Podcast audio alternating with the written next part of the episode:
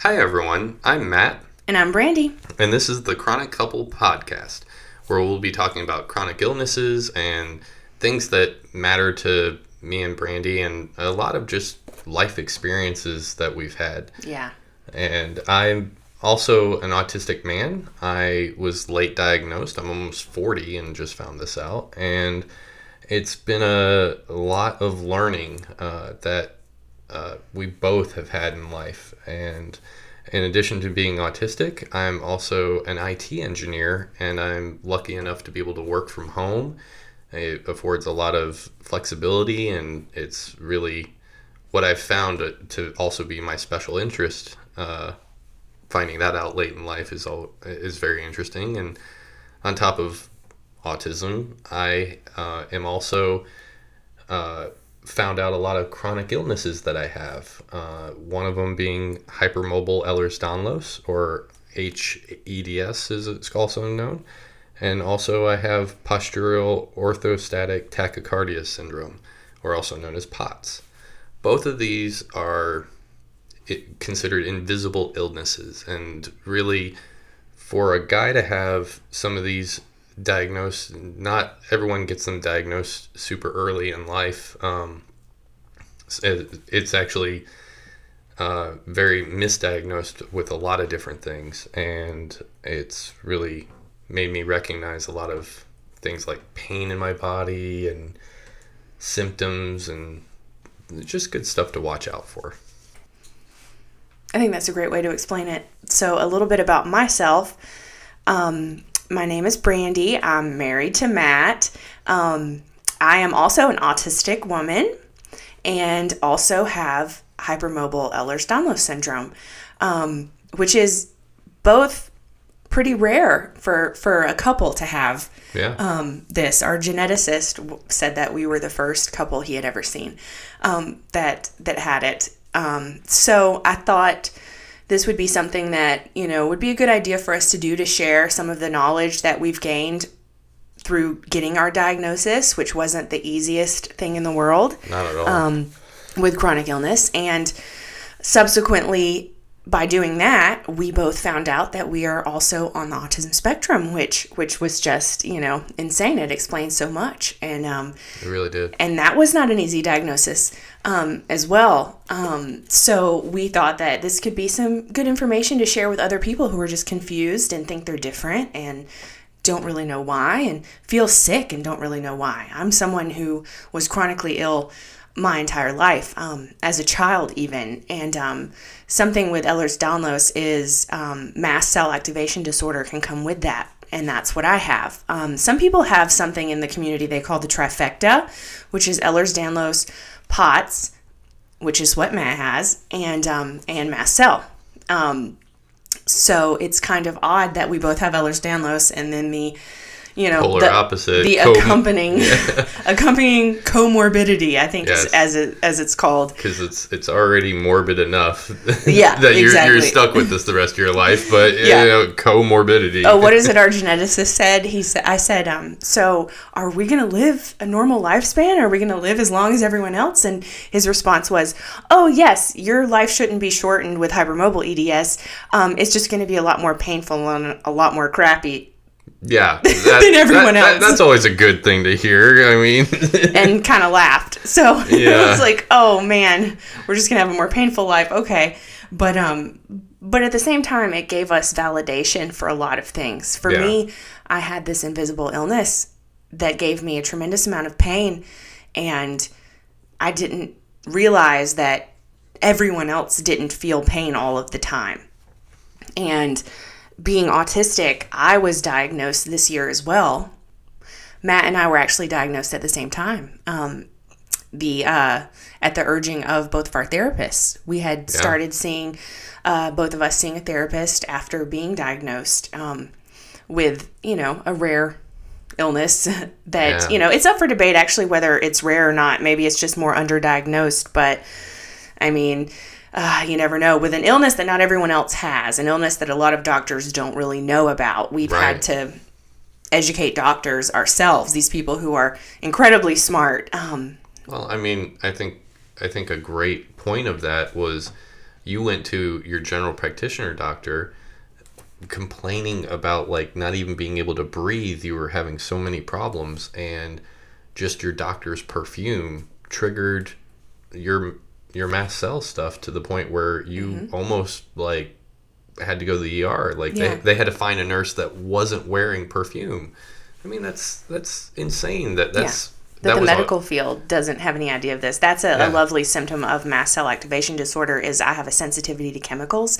And so because perfume is made with a chemical, um, I feel like I'm going to die if I'm around anyone with perfume. My throat starts to close.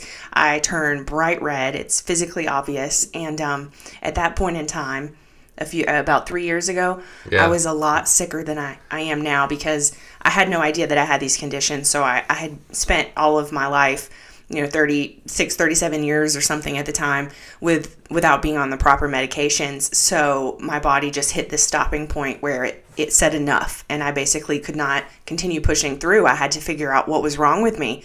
And um, yeah, it was insane. Yeah, you you have a really hard time being around any sort of smell or chemical, um, like air fresheners, Febreze, um, It's very overloading kind of thing. chemicals. Um, and this is really hard because if you ever have to go to the ER, it's full of chemicals. So you end up getting, you know, even sicker than you were before you walked in the door. Um, It accompanies migraines. Uh, sometimes a lesser known side effect of having this reaction, um, they call it multiple chemical sensitivity. Um, and uh, for people who don't have mast cell, there are people that that just have this reaction, but um, it's an accompanying thing, including mast cell, um, where you have to wear masks um, because going in public, it's just too much. There's too many chemicals, um, gasoline from cars.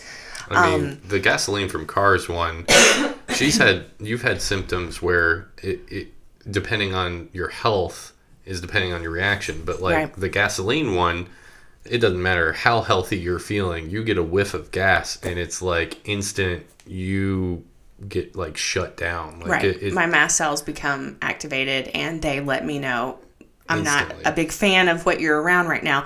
So I have to get out of there pretty quick. Um, I have a lot of the same reactions with essential oils. Um, but at this point, um, you know, even just being around those, which a lot of people deem healthy, um, I still can't be around those. But an actual smell of, you know, maybe a flower or something natural, that's fine. It's only something that has this very strong, you know, type of, of smell, something made with alcohol, and it's um, it's really crippling, and it makes you feel like you're just a prisoner in your house. And for a little while, I was, and both of us have gone through so much that we Yeah. just really feel like we have a lot to offer um, as far as information. Yeah, Um, and a lot of it too is just I think you you I, I think when people hear the stories of what we've gone through and just like hear the way we found out like each piece of information. I, I mean, a lot of the information of the actual diagnoses we found just in the past year, but the past three or four years of our re- relationship has been just keep on trying to go through and find that stuff. And Right. We've been married for seven years, by yeah, the way. yeah, and- seven years. but It was a yeah, lot. we just, you know, at this point, we are just taking a lot of advice from from our peers. It's been really great. Actually, the community that I've met through Instagram has helped me tremendously when I did not know what was going on with me. I had no idea why I had felt this way pretty much my entire life and then it just sort of hit this peak and um after trying a lot of different treatments, a lot of different medications, which I'm sure we'll get into in Oh, yeah. you know more episodes. Um, I ended up finding something, a plan that worked for me, and that was largely in part to a lot of uh, the people I met through Instagram and the communities there, and the Yeah. chronic health communities, and then the autism community has just been amazing. I mean, honestly, the, I think the autism community is why we started this podcast is because, I mean, got got our bros and broettes already on on various. You didn't say that. I, I said broettes. it is a word. I make up words. Side note, Yeah, yeah. he makes up words, but I kind of understand what he means because of their context, and he's super goofy. Yeah. and I have the mouth of a trucker, so. She she reins me in if that makes any sense. So or but he's so. This sounds mean, but he's almost so not funny that he's funny. So hopefully Yeah. you'll get his humor. yeah, it's a it's a shotgun approach. It will hit for some. It will miss for most. Um, uh, yeah. Maybe not. Yeah, you never know. But Um, yeah, we've met a great community of people on Instagram. Um, the hashtag actually autistic. Um, if you haven't, check that out. If you have any sort of questions about something, you will be speaking to actually autistic adults. Um, it's just the greatest feeling to think that you're not crazy anymore. It's like you go your entire life feeling like something is wrong with you, feeling like you're crazy, being told that you're crazy. or Um, just like the amount of emotions you'd feel, like Yeah. just depression or sadness or anger or just, just, had no idea Yeah. why you felt the way that you did and and a lot of that is in large part to living in a society that is not built for autistic adults and having to pretend like you're a neurotypical person and that's called masking and um, women are typically a lot better at it than men but some men are are pretty good at it too yeah. um, and I, I was so good at it that Yeah. I mean, major things with our relationship, I didn't even realize I was. I mean, yeah. Yeah. There's so much to talk about exactly when it comes to masking. It's insane. that's a whole yeah that's Yeah. gonna be like a whole other episode but that's something that um, that we as autistic females we know how to do very well we know how to mimic very well and so i just knew that there was something different with me and so i would i would find people to mimic when i was a kid um, because i didn't know how to act so i would just act like the people around me and as a teenager that was a really bad thing because you know, when I had people around me that weren't the best influence, I tried to act like them because I thought that's what I needed to do to have friends. And um, it usually didn't end well. And that's something that, you know, um, was something I had to learn. But finding out that I was autistic, it just made so much sense because I no longer felt like I was this broken person um, a lot of the time with with women we get diagnosed with pretty much every mental illness there is before Oh. we're um, even thought about for autism It almost it almost felt like just seeing the process you went through Mm-hmm. during our relationship. It was like the number of doctors that were like, just get over it, or just it's like all in your head it's all in your head, yeah, or just any of that you crap. can't see the just- pain you know it's like it doesn't mean it's there it's it's something that if you know it's not visible on your body then you're making it up and that's something that that doctors shouldn't go to for their default response but it seems like that's what ends up happening and um and Absolutely. with females it, that are on the spectrum it was definitely interesting to hear so many other people um, talk about they had the same experience as i did which i was someone who had a lot of mental health issues um, from my teens even in elementary school i mean panic attacks and just Well, and you were thrown pressure. on steroids, and like, I mean, they were just guessing. They were Yeah. they.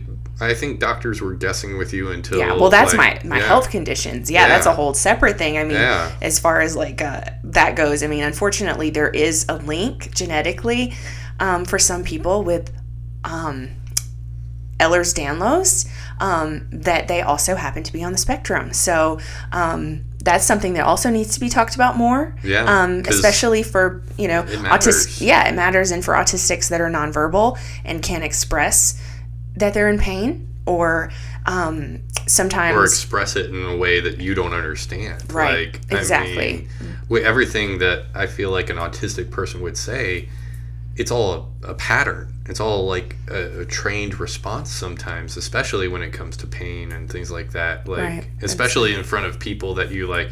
I care what your opinion is, so I'm going to tell you what what sounds right. what, what yeah exactly What's- Yeah, and we had to really recognize that we were doing that with each other in our yeah. relationship, and that took a lot. And that's a whole other episode as well. yeah there's there, autistic relationships when you're both on the spectrum. yeah this intro episode is the index of all of our Yeah. like episodes. but lots to definitely talk about. But yeah, it was basically my point is that it was um, a relief for me to find out that I was autistic, and uh, yeah the the the I went to an autism psychologist and um, she diagnosed both of us. But Yep. I remember when she gave us the news, she said that there's a grief period that a lot of people go through, and I respect that, and I see that that if that's some people and that's their reaction, you're completely valid in that. But Yeah. for me, that was not the response. For me, it was validating. It made me feel better about myself. It made me feel less of just a shitty person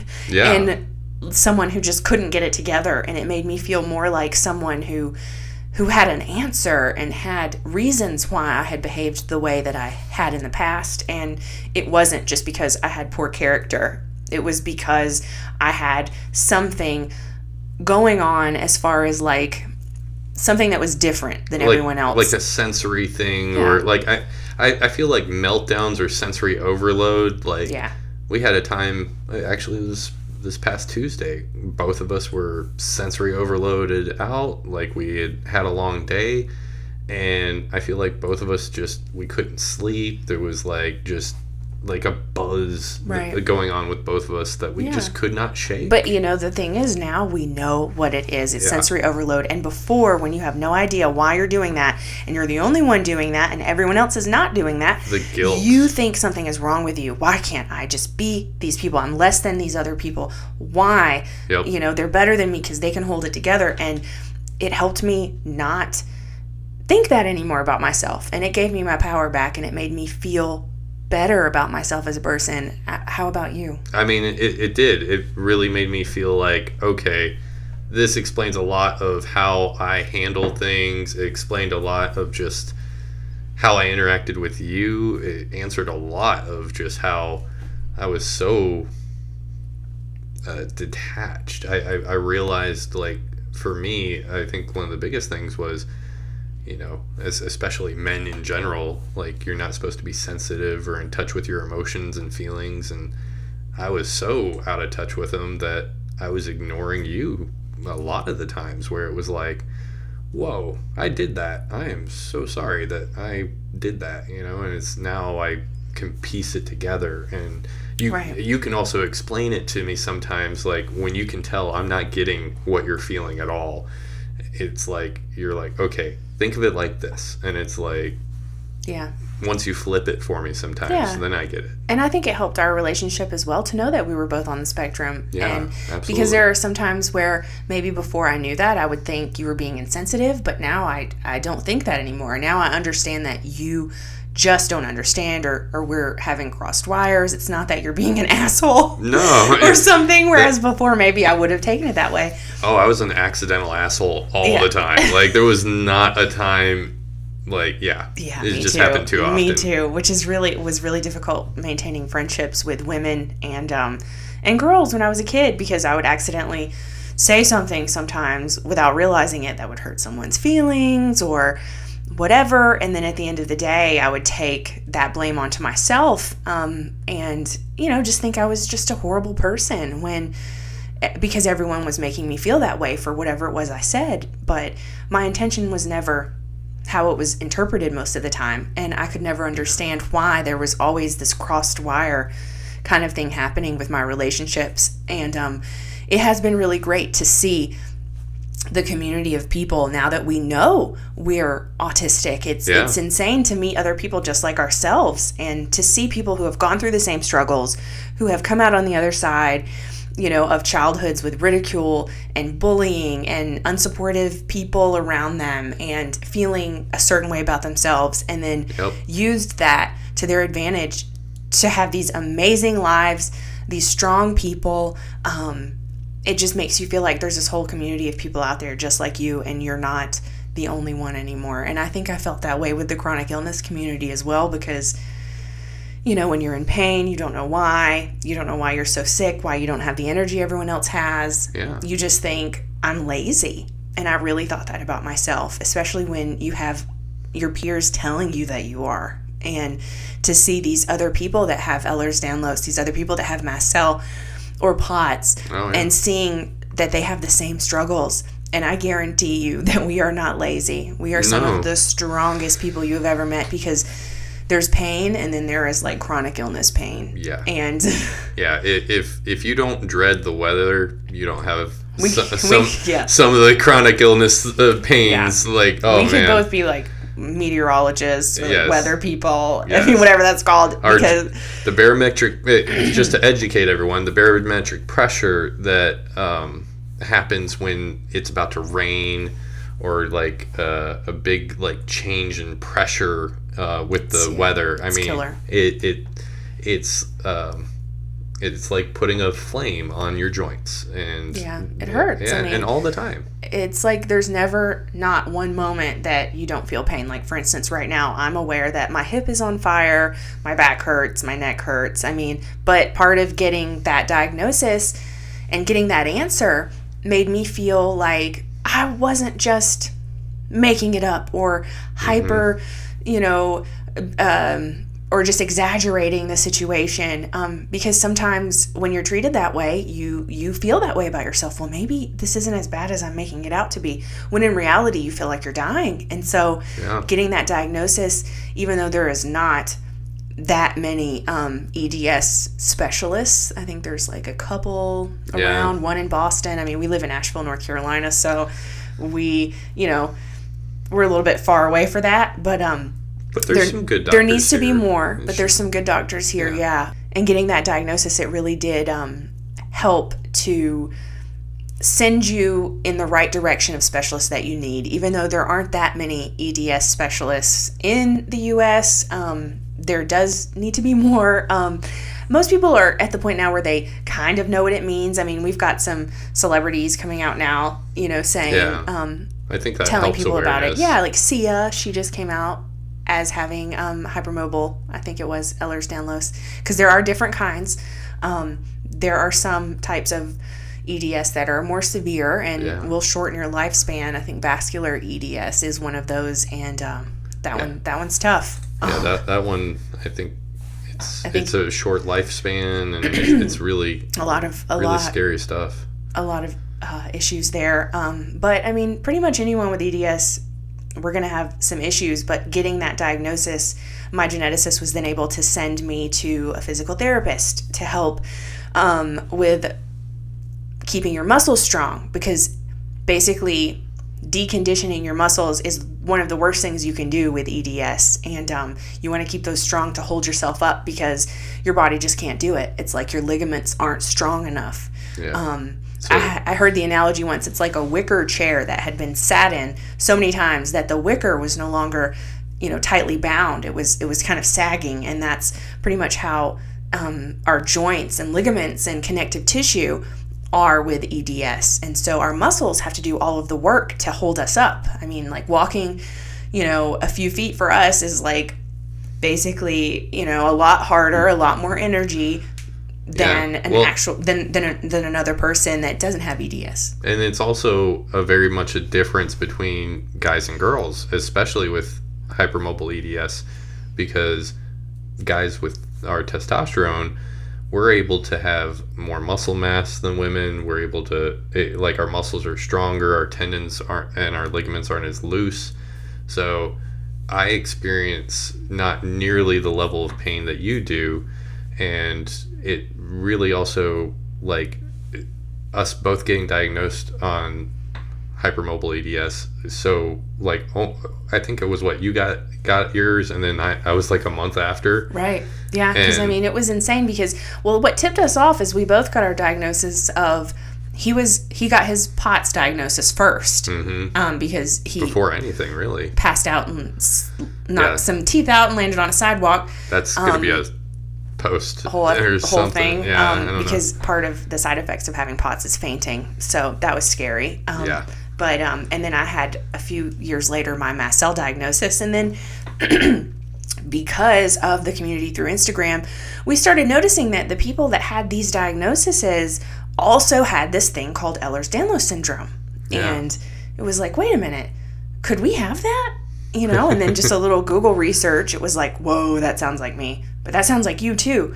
But it's saying it's rare. Could we both have it? And then we both thought, oh my God, nobody's ever going to believe this. If they thought we were like hypochondriacs before, they're going to be like, oh my God, you have to co sign each other's illnesses. Like, I mean, it is we rare were that scared of that. Yeah, I mean, we've got you know this chronic illness, and then like also this different neural type than everyone else. That like we we learned all this stuff so quickly and Yeah. all at once that it really was like just like a Yeah, that's a positive Hit. thing about autism as well. Is we both became sort of like engrossed in the topic of all of these things and educating ourselves as much as we could because it was just so amazing to find out that we had an answer and being sent to specialists and the right people. Um, I now have braces that I can use when when it's needed. Um, I use a mobility aid now. Um, yep. something that I don't think I would have even allowed myself to do before because it would have been like, you know, this feeling of just you're overdoing it. You don't need that really.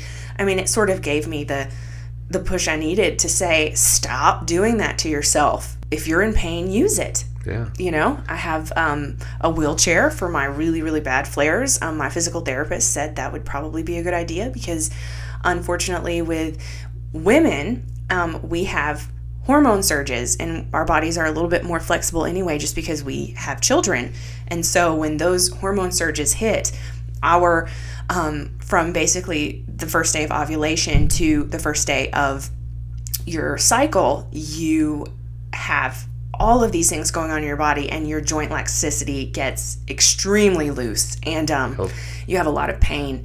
And so that was something that I just couldn't figure out before. Why do I feel good for a week or two, and then I feel like shit for a week or two? Like, I just don't understand. And then it would be like, I feel good, I think I'm great. And then it would come again and then just be like, wait, no, I don't feel good. And you just play mental detective. Like, what did I do? What did I eat? Where did I go? I just, Well- I just remember saying, like, if Yeah. I could just find out The what answer. to avoid, Yep. I would avoid it and I would feel so much better. And, um, Well, and one of the biggest things you figured out, and it's really been just the past few months, is when it gets to that those really laxed sur- hormone surge times, you need to like not move around as much, and Right. and when it gets like really just something I, I, I Yeah. wouldn't do. I mean, I mean, you're just speaking to someone over here that was I'm like in the entertainment industry, you know, um, and so it was just like work out, work out, try to get yourself in shape, and I would you know have personal trainers and do boot camps and boxing and she she you did spin classes Right. when you shouldn't you should never. this is I'll tell you uh, what happened. Spin class, I dislocated my hip when I was in boxing, uh, kickboxing, like. Muay Thai fight kickboxing. We did that together before our wedding. Um, I needed physical therapy for six months. I got what the doctor called exercise induced pneumonia, and um, she- yeah, you had to like I was in so much pain. yeah there was uh, I like, couldn't breathe. I was coughing my lungs out. I mean, it was awful. and then we're just following like standard advice like work through it and like Yeah, keep work doing harder. it keep doing it like I should have never been there to begin no with. you should no mean- eh, because the thing is like you just were ripping your joints apart and causing damage Yeah. now that's like still affecting you to this day Yeah, and, and that's with the chronic illness side, the things that we did, the things that we put ourselves through because we had no idea why we felt the way that we did. If I just had known, I wouldn't have beaten myself up so much. And I think that it's so important for anyone that's listening, for anyone that has any sort of health issues, don't let anyone dismiss that. You know your body, you know what's going on. For anyone that feels different, for anybody that feels like I just don't fit in, or feel like something is wrong with you as far as like you know your your your personality. I mean it's just like you don't need to feel that way. There are a group of people out there who are just like you. Seek that autism diagnosis. You know if you even think that that's something that you're interested in there are lots of things online you could do. Oh yeah. Um, you know, if you score high on those quizzes, then maybe, you know, feel like you could seek an, a diagnosis. Um, that's a whole other topic as I far as like an adult diagnosis is uh, really tough. well and then adult diagnosis like they give you the children like parts of the children's Yeah. test and it's like wait what like this doesn't This was kind of crazy too Yeah. because from a lot of people that I spoke with, they're their evaluation was, you know, a few hours in a day. Um, and our Not ours. evaluation was very different. It was three days, actually four. Mine was four days. It was three days, Yeah. uh, seven to eight hours a day. It was like a full psych eval. And then she had to reschedule another day and couldn't get me in for like another month almost to get the last bits that she couldn't get to to begin with. so it was insane. I mean, it was just like workbooks and puzzles and, you know, figuring things out and questions and online questionnaires and you know, holding up cards showing you like what emotion is this person. And that was kind of crazy because I always thought I could read people really well. and there were a couple of cards that she held up and it's like, what emotion is this? And it was like, I don't know. Well, and the thing is, Like- too, what was the artist, the the paintings that we both got shown? What was the name of that? Norman Rockwell. Uh, yeah, Norman Ro- Rockwell. The Norman Rockwell paintings, like I just felt like the emotions that I, I it was like I could tell I wasn't getting it as Right. the psych eval test was going on, but then I was just like, okay, I gotta just keep on like trying at this, and by the time it was like guessing. it was really I mean, was, and Yeah, it was the same one that tripped me up. It was a little girl, and she had a was beside a sign, and she looked really sad, and it was like no swimming, and she kept asking. Well, by the way, we had our our evaluations completely separate, but um, but we were you know done did the same thing, and uh, yeah.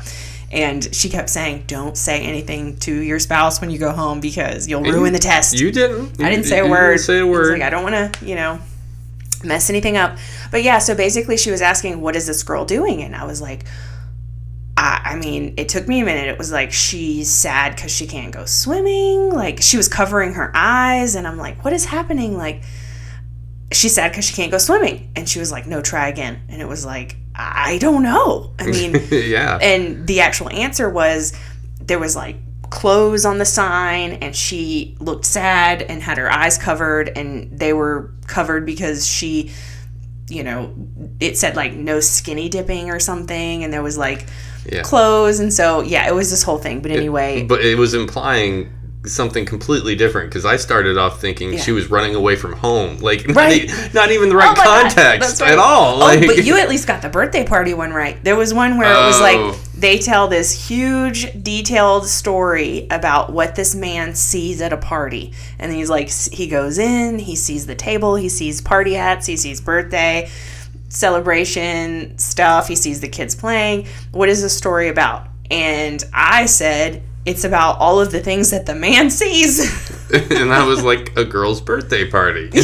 which was the right answer. But when she said try again, I was like, because I, well, initially I said it's about the man's experience that he had at the at the party, and she was like, try again, and I was like, oh, oh, sorry, it's about a birthday party. But I mean, Yeah. it's just obvious answers. I mean, it just made me reevaluate myself, and it explained a lot. It definitely explained a lot. So something that you know we've learned is you are going to have to advocate for yourself and Yeah. it's a long arduous process for some and you're probably going to have people tell you things that aren't true like no you're not sick the first person that i saw told me i didn't have a connective tissue disorder like eds and um and i do and i knew that i did so Yeah. I, I sought a second opinion who said yes you have right. You know? Not only do you have it, but you, go- have yeah. you you're you're breaking records Yeah, almost. I know. I've like, had a lot uh, of issues with my mast cell um, my entire life, really. I started having a lot of problems when I was about 14, 15,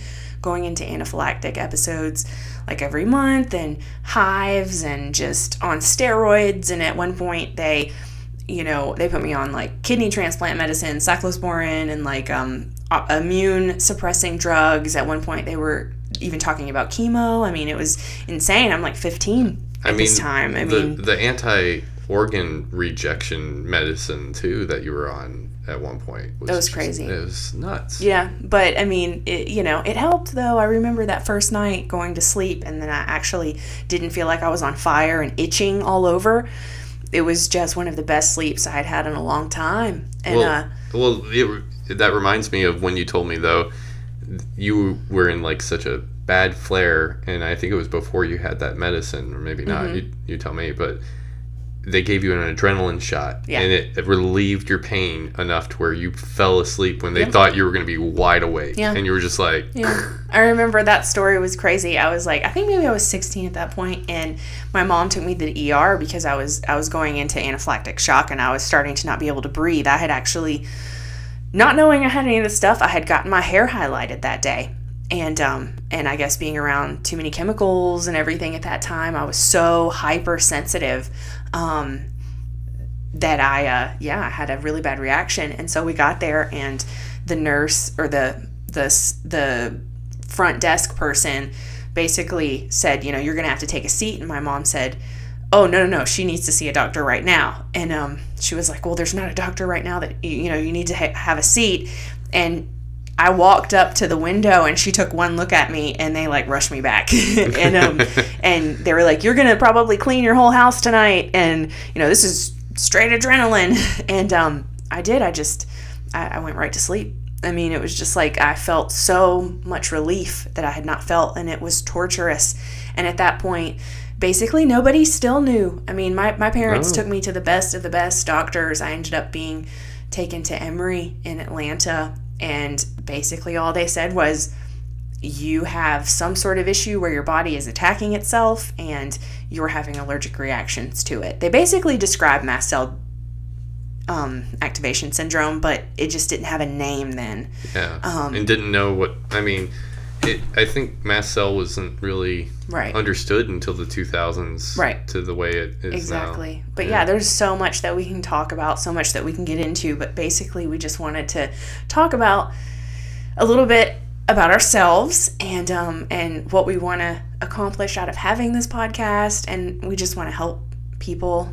yeah and Yeah. And the chronic part of all of this, it's not meant to be complaining or whining about our our illnesses. It it's more of wanting to share the stories and information we've gone through because there's Right. a lot. And I mean, as a, a side little funny is, you know, chronic uh, the whole weed analogy thing and all that. Yeah, I mean, a double entendre. It's a, definitely a double entendre because I guess if that's saying that right. Yeah, Um, that 'cause- we are yeah.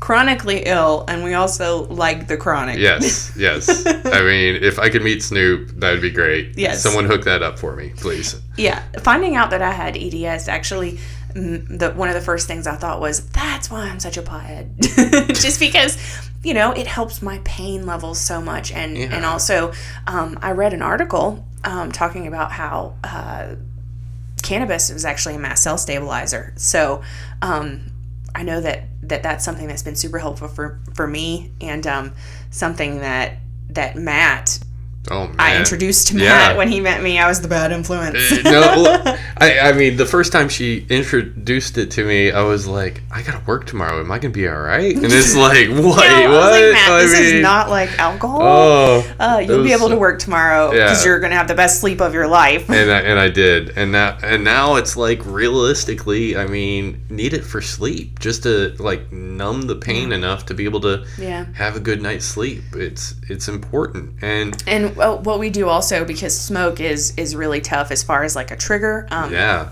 And so we have something called the magical butter maker. Um, Oh, yeah. At first we made butter and put it in treats, but then we were like, we have to find a healthier option. Well, I mean, when you eat, you can only eat so many brownies every day. To, yeah, uh, it then was it's like, like "Oh." bad. And I have an issue with chocolate anyway. Um, people who have mast cell tend to do a lot better if you stay away from histamine. Um, that's really and his and chocolate isn't histamine. So, Yeah. or I'm sorry, histamine is in chocolate. So um, that's something that I have to to do sparingly. But um, I just have to do it sometimes. But what we ended up doing that worked well for us was. Um, not only can you make butter, but you can also make coconut oil. and that is amazing. The Yes. coconut oil making, I, I, she doesn't actually touch it at all. He's I, the I- connoisseur. He's yeah. the he is the guy. I, I don't want to bake anything. I don't want to cook food at all for the most part. Yeah. I mean, every once in a while, but yeah, most, I, I do the cooking. she, she does the food. But when it comes to the, our coconut oil, I'm all I like. She, I, I don't even have you lift a finger. Right, because he, it- he loves it, and he does such a great job. And then I mean, it's it- great. It's great because basically what we do is we pair it with tea. Yeah. And um and I know certain teas are high histamine. So um one that that works for me is a and it's also an antihistamine is a rooibos. I don't know if I'm saying that right. I mean, it sounds right to me. So, but um and a little bit of coconut oil. If you can't do a tea, you could do a little hot water. Um, we put just a drop of stevia. and, that's great. Yeah, it's amazing. I mean, um, we are living in Asheville and we're kind of hippy dippy a little bit. So we put I mean- oat milk and that's O A T. If if you haven't had it, it's Yeah. I mean in Asheville it's everywhere. It's Yeah, like, you know, but Grocery stores here run out, but, but yeah, oh my god. The first time they started stocking the oat milk creamers here, they sold out. Like people were just just taking the whole case of, case of them. I mean, it's it's insane. But anyway, that in the tea. And if you actually want to see this whole process being made, um, you can go to Matt's Instagram and Spectrumy Matt. Yes, Spectrumy Matt, and um, and he uh, has a, this whole detailed process in his story highlights labeled 420. Yep. yep. And it is awesome. Yeah. And it's it's just it it's one of those things where it, I'm really hoping weed or cannabis, however you want to say it, it's just 100% legal across the whole US. It would really be ideal if it happened on 420 of 2020. so you'd be like 420, 2020, 2020. Like you just kept yeah. on going. He's a numbers guy. Yeah, yeah. Autism is sticking out there on that one too. I am not, which is so funny. Um, my strengths, you know, he had he or like his weakness and vice versa. Yeah. Um, I have something called dyscalculia, and that is basically like being dyslexic in math and or with numbers. And Yeah. so, um, and he's good with numbers. So, but then words, I have a huge problem with. I don't know the scientific term for it like that, but I, I know there are times where I will think like on like or like I'll I'll have like extremes of words where it, right, it just and it doesn't. comes off like extremely rude. oh my gosh! but it's and not at all what he it- means. Yeah, it's like the accidental asshole part of me, just like, and, and I don't mean it at all. It's just like I, this is what I think it means, and Right. then But that happens, you Yeah. know, and now you know, and now you know why, and now we know why.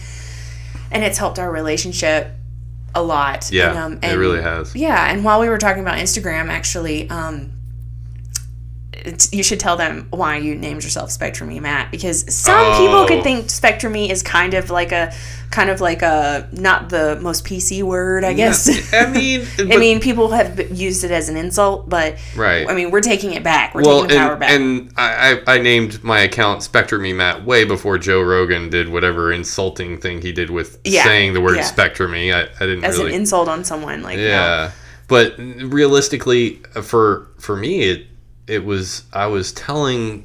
Uh, I forget who I was telling. Your this. therapist. Yeah, I was telling my therapist, and at, at first, I was explaining like my behaviors and stuff, and I'm like, I think I need a formal autistic diagnosis, and and because I I got the idea that I was autistic from your your diagnosis Yeah. from your therapist. I basically And- got mine first, and Yeah. I was like, wait a minute, but he's just like that. And then Yeah.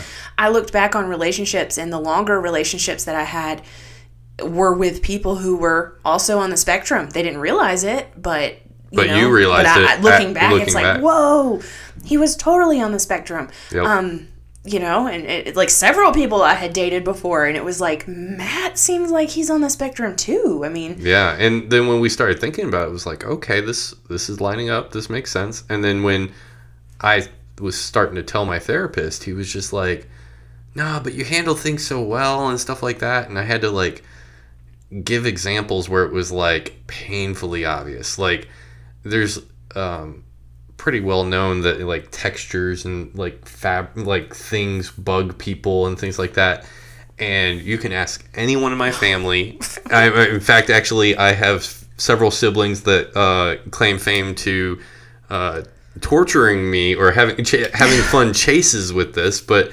um, I am terrified of cotton. It, not uh, uh, it, it- specifically cotton balls. Like, and I love to torture him. Oh my god, the years of torture that she's done, and I mean, I really could be worse, but it's She more of a threat now. Yeah, like- it's it's more of like don't make me do this or whatever. if you do this, I'm gonna throw cotton balls on you in your sleep. Yeah, but I mentioned that to my therapist. I was like, look, like the texture of cotton, if it like explaining pulling it apart and Right. like explaining it to him, I'm like that bothers the crap out of me, and it just like But other things like personality things, you know, Yeah. personality traits and things, you know, and and he basically said and like he was basically like, "Yep, that's a little spectrumy," and it's like, Yeah. oh, oh. I, I felt like I was like negotiating with someone, like I had this, and it's like that's not that's not cool. So, right, exactly. but we both got the formal diagnosis, and like it really made a difference Yeah. to click in on that. But Right. My experience with, you know, the first time that autism was brought up with me was actually um, when my therapist, after almost a year of therapy, uh, sent me to a med provider because it was Oh, yeah. just like, you know, you have depression, you're you maybe have some other issue going on, like maybe you need some sort of medication, and um and I had gone that whole route in my teens, and that did not work well for me. Um, something that happens with women on the spectrum is, you know, we start getting diagnoses of mental health problems when in actuality the mental health issues are a direct result of us masking our entire Yeah. lives and it, it just starts taking a toll on our mental health and that's usually when when a diagnosis is even talked about and and the med provider started diagnosing me with things like bipolar borderline personality disorder adhd and you know it was like really? But am i? I don't think i am. I mean i've i've heard bipolar kind of thrown around when i was a kid and and well, and ADD and things yeah like that, and no, it's like i do not have i don't think i have that i'm not really sure maybe like aspects of that but um Yeah. when i went back to my therapist who who knew me you know very well she was like yes you do have aspects of those person things in your personality. You have aspects of those behaviors but not enough to make a formal diagnosis and it was like you I don't think that you are bipolar. I don't think that you have these specific mental illnesses. And then she started talking, you know, about um, how she feels like maybe there's something else going on. Maybe there's something that's not being talked about. And she had mentioned something earlier about another client of hers that had Asperger's that was similar to me. And it was like the wheels started turning, and it was like, I thought about it. And then at the time, I didn't even mention it to her. And I, I came home and I, I, I started Googling TED Talks about Yeah. women on the spectrum. And it was like, could I be autistic? I mean, really? I mean, because the first thing you think of is you you think about people in school. For me, I just remember the autistic kids um, they were in different classes and they acted different than me and that was because the people that I remembered were people that had an intellectual disability. Um, that that's where we're tricky because Right. we don't have an intellectual disability. We we just which is a separate thing from autism. Yeah. Autism is a neurotype. yeah, It's not an illness or disease.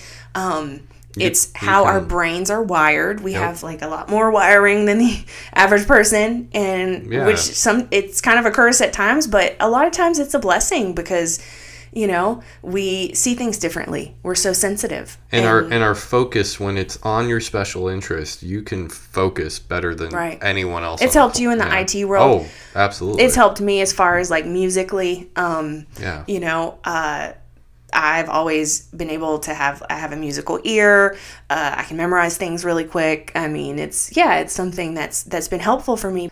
When i came home and i started watching these ted talks with these women on the spectrum it was like looking at myself everything they were saying everything they were talking about their experiences. I just started crying. And i remember saying to matt i think i think i'm autistic. And it was just like whoa. And um but I'm going to talk to my therapist about it. And I, I, I didn't believe it for myself. Even I was like, no. I mean, I, I maybe I'm just coming up with this. Like, there's no way, you know. And then when I brought it up to my therapist, she just got this look on her face, and she was just like, "How did I miss it?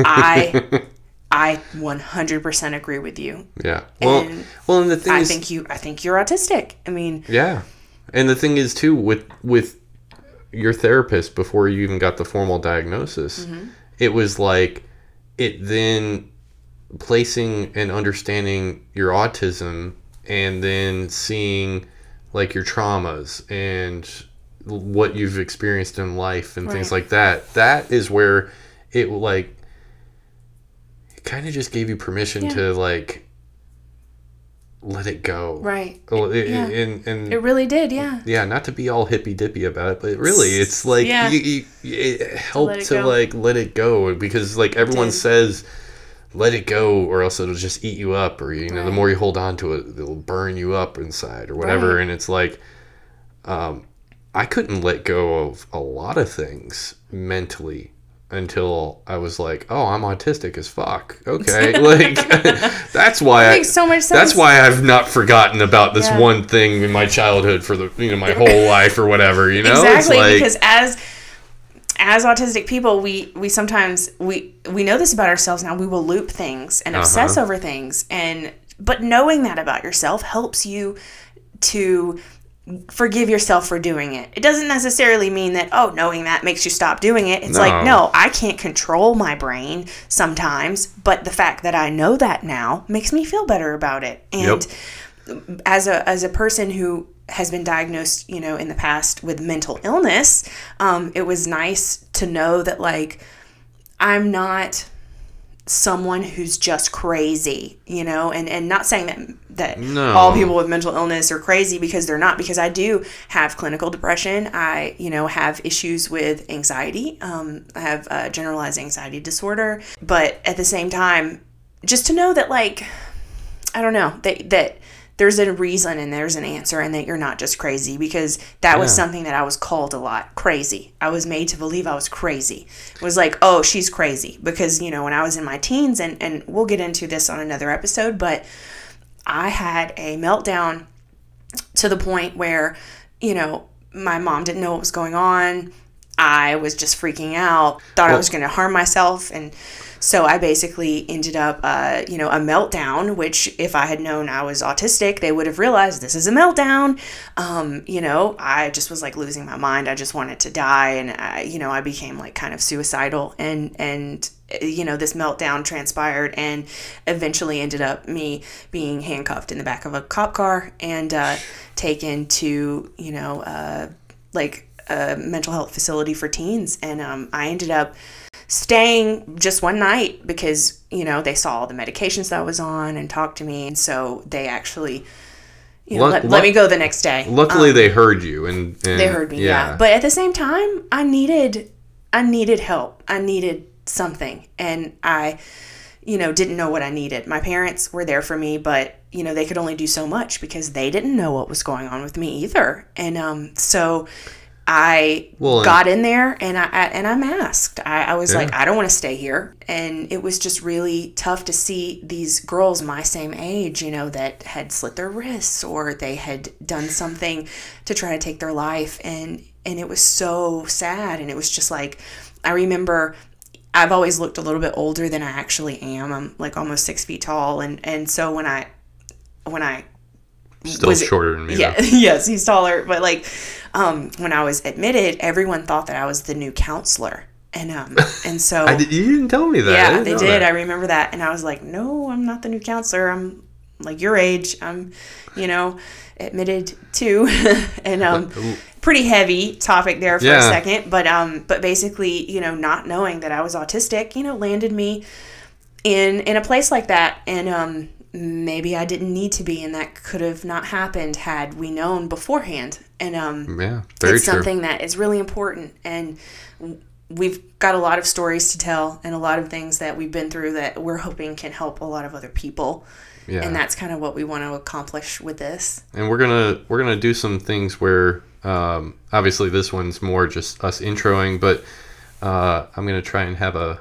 link where people can uh, send us voice messages, and you can actually be part of our podcast. And yeah I- mr tech guy over yeah. here he has all the extras yeah, I'm, I'm I'm gonna be extra Eddie with some of the podcast stuff for sure. Because Yeah. I, I mean, a lot of this we want to involve people, and we want to really make this something that we do on a on a like a good monthly basis. I think is what Right. we're gonna aim for. we wanted to do this at the beginning of january but there's a little thing called executive dysfunction that some Yes. people have with uh we, you we've know, got we've got uh, deg- uh, PhDs in uh, dysfunction. Yeah. So And- basically, like, uh, just making yourself do things that you you know, don't want to do, but you know you need to do. Yeah, and so uh, we wanted to do the podcast, but it was like the setting up, the getting ready, the you know, learning the information first. Like we just kept kind of putting it behind, putting it you know aside, and so finally, a month late, but we're we're finally doing it. Um, uh, give us also a follow on Instagram. Um, Yep. I run the um, the Instagram page for the podcast. Um, it's at the Chronic Couple, and um, to all of you guys that follow me that have been asking about the podcast, I'm really excited to put it out there for you guys, and thank you so much for giving us all of this encouragement. Um, we both have had self esteem issues, and so this is something that is really scary for both of us. But this Oh, is yeah. Something that we we feel like we just have to do it. We need to do it. We've been through all of these experiences, and we just don't want them to be for nothing. We want them to be something that we went through to help other people. Yeah, because there's so much hardship that you go through in life that you think is something like inherently wrong with you. And I've had so many t- experiences in my life, and so have you, where it's like, I I don't I don't know how to really go about like living my life. You know, a, a lot of years of just self-deprecating thoughts and Yeah. just all kinds of it, it It, it's like if someone says something negative about you, yeah and a lot of autistics are like this, it's like you Take just loop on it and you'll loop on it forever. And then it makes you question how you are with everyone, not just that person. It's like it makes you question yourself. And, and we have a tendency to take all the blame on us. Yeah, And, um, absolutely. because that's kind of what we're used to doing because we feel so strange. It's like being an alien on a planet where like you have to just pretend to blend in, but Yeah. you really sometimes have a hard time doing that and and putting up the mask is really really difficult. Um, and a lot of people you know in the community are trying to unmask and then a lot of people don't feel safe unmasking. Um, Yeah. so it's it's really difficult. Well, and the thing is too, like, um, I, I know for myself, a lot of my work is working with customers, and you know, you got to be nice and friendly. The customer's always right, all that kind of thing. But I there's so many times where it's like I realize now my issues with work aren't really it, they're self-imposed stress i guess is what i'm trying to say you you you can have some so much that you put on yourself that isn't needed or isn't necessary or isn't at all what everyone else is thinking but you think that so all of a sudden you know you're being chased by a herd of buffalo or whatever i, I don't know it's just the fight or flight response. yes that Yeah. whole thing it's Yeah, crazy exactly. Over something like ordering. I mean, Oh, like yeah. on a menu, like something that simple, but you know, like drive throughs suck Yeah, Um, drive through suck. Um, texting is a lot better than phone calls. Um, yeah, phone Yeah. calls I don't I don't do well on because I can't see the other person. I can't see what their facial expressions or their reactions are. Um, I think because I don't intuitively like know sometimes what someone's feeling, I will I've become hyper aware of how people move um, so that I can sort of logically figure it out.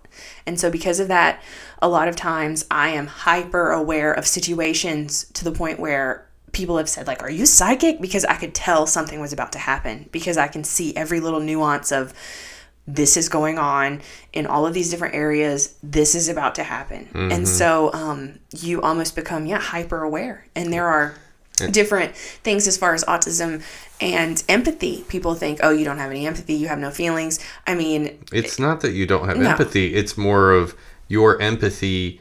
You have to have an experience that you can relate Right. with in order to be able to understand it, to Yeah. have the empathy. Like, and some people, some autistics Some do have can. low empathy, Yeah. which is fine, but it doesn't mean that they're bad people because No. they are also intelligent enough to be able to say the things that they need to say to you to you know in that moment just because they don't have the empathy for you like and then on the other side of the coin there are people who have hyper empathy that's me I have hyper empathy. I think Matt's probably on the lower end of the empathy. And yeah. probably. and like I am on the high high end to the point where I have you know hyper hyper empathy and I feel everything I feel what the person is feeling I feel just like sometimes I have to walk on eggshells because of other people's emotions, and that's something I'm really working on. That's something that I no longer want to do because I'm not responsible for everyone's emotions anymore. And well, and um, and, and also it's tough. it's a sensory thing. Oh, it, you know, even emotions. Right. you can get a sensory overload from anything, and that Right. includes even if I might not be able to translate your disdain from for something I'm doing or whatever. Like a person might have a facial expression that I am not picking up on and I'm just making the issue worse and have no idea. And then all of a sudden, someone's mad at me when they've been expressing it non-verbally for hours, and I'm like, Right. "Huh? What? What just happened? Yeah. What? What? I don't like." I exactly. you know? And me, I'm the opposite. I know that they're upset with me because I can tell by a small nuance in like the tone of their voice. you, you probably know before like- they even know they're right. upset. Oh yeah, you. I can see it in their yeah. body language that they're upset with me, and then you just become like you panic almost. Like, what did I say? What did I do? I mean, and you know uh, that was something that I did all the time. But it's like knowing now that I'm autistic, it's it's like, oh, that's why I did that, and it's giving me a little bit more of a a little bit more confidence to be like. Yeah. Yeah, that's why I did that. And I'm going to really try not to do that anymore Yeah. because that's exhausting. And it made me also feel okay about the fact that I don't really want a lot of friends. People and, and, kind of give you shit for not having friends. You know, it's like, oh, loser or whatever. And um, and I've had friends. I've had a large friends friend group in the past. you've actually had more friends than I it was have my whole exhausting. life. Yeah. It was exhausting. I have uh, this bad habit of just like, I don't know, just like I'll have a friend and then, you know, or be friends with people I work with or whatever, and I'll be nice and cordial and mask and do the things I need to do. And I, a lot of times I'll end up getting taken advantage of because I will give too much and the person will not respect me and then I will take and take, and then I will hit a point where I will explode and give them all of the internalized like you know things that I've had through through the whole relationship, and I will just end up cutting them off. I mean, and Yep. I I've done that quite a few times, and because at the end of the day, like a, a couple friends is fine, and I see them, you know, every a couple times a month, maybe whatever, and that's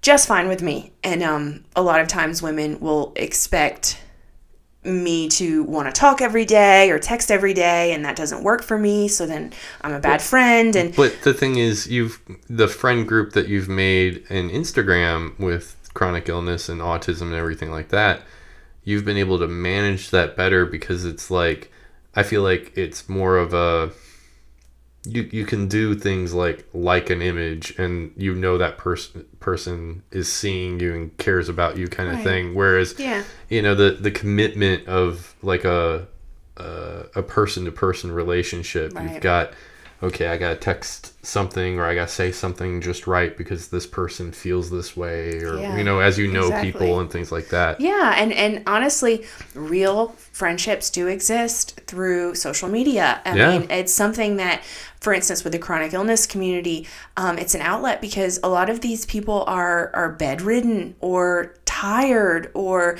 you know have to do a lot of, of rest and a lot of self care, and it gives them this group of people to speak with who understand because so many in in your life like your real life don't get it. And and you're persecuted or accused of lying or faking when when things start to get too much for the people around you. So it's great to have this community that that gets you and it makes you feel seen and heard. And then as far as the autism community that was just oh my gosh the same way. I mean it was just like this huge realization of all these people and showing that like it's okay to to have a, an interest. You're Eh, obsessed with and then it's called info dumping where you just like talk a lot about it and like they don't care you yeah know, th- it's fine this pod these podcasts might be info dumps for Right. everyone just heads basically up basically that maybe we should call that Yeah. just name the podcast info dumping Yeah. with brandy and matt but the topic of the chronic day couple info dump Yes. Just- exactly but like it, it, it did it was really cool because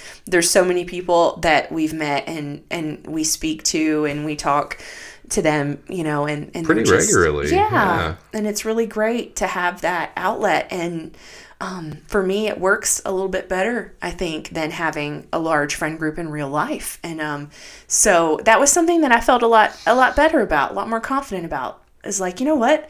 But I mean, there again, some autistics have large friend groups. Some people Yeah. are a lot more social. Matt is the more social of the two of us. Well, but what's funny is I I can get sensory overloaded. Right. It's like I I I want to be social with people, but if it's too loud or too many people or too bright, like I I'll shut down after. It's Yeah. like I feel like my outside of the house time is about five or six hours, and then after about five or six Yeah. hours, I am powerhousing through whatever Right. is whatever it is I'm doing, you know? Yeah. And it, it comes to a big surprise for a lot of people when they hear that I'm antisocial because I'm so good at pretending like I'm not. Yeah. Um, so in reality, I, you know, am most of the time in this situation just because I don't want to hurt or offend the other person. But yeah. Don't want to hurt people's feelings, but Right. you know what's funny is I think because of my profession of computers and everything like that, anyone hearing I'm antisocial is like, well, yeah, you're into computers. Like, Yeah. no, duh. Like, like, basically, people need to just thank autistics for, you know, um, uh, computers. Computers. Yeah. We, all actually all electronics. You just should be like, man, someone autistic really did a great job at this. Yes. And, and I I definitely know I I want to invent and make stuff. There's there's Right. things in in my books of things that Right. I, want to make and do and Yeah, Yeah. exactly. And so it just, yeah, these answers that we've found yeah. have basically changed our lives for the better. And we just want to share that with someone else who may be searching for some of the same answers. Yeah. And um, and if you guys have any questions, you can just go to um, Our either Inst- one of our Instagrams. Um, we'll link this with the podcast information and um, and just you know ask us a question Yep. and we'll try to get to it on the next episode. Yeah, I, I, I think we want to really get more people to just engage with us on this because it's it it's not a one post and then all all answers are solved on these topics. Like it's a it's a lifelong journey, and we've lived several years of this, so I think we have a lot we can talk about. Yeah, a lot we can share with everyone. Yeah, and uh, and hopefully we'll be able to do it. This is a little bit more of a serious one, I guess, because we were, you know, introducing ourselves and everything. But it's not always going to be serious. Like, uh, No, we it- want to just make it like lighthearted as well, and um, and just talk about our daily lives and our experiences, and you know, like what we really feel about something, because that's what we just want to share with everyone. yeah, Even though being in this situation, I have to say, I feel like we need to now advertise our sweaty balls. yes, our sweaty balls. Um, I asked Santa for a lot today. I asked for a wooden box and a, crayon.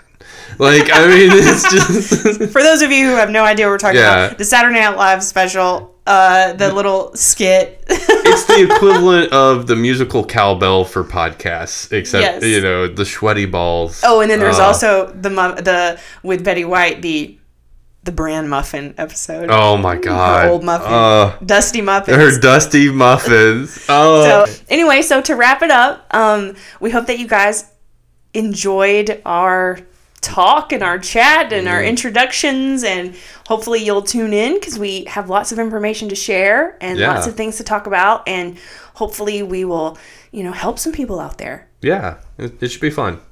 And thanks for listening. Thanks. You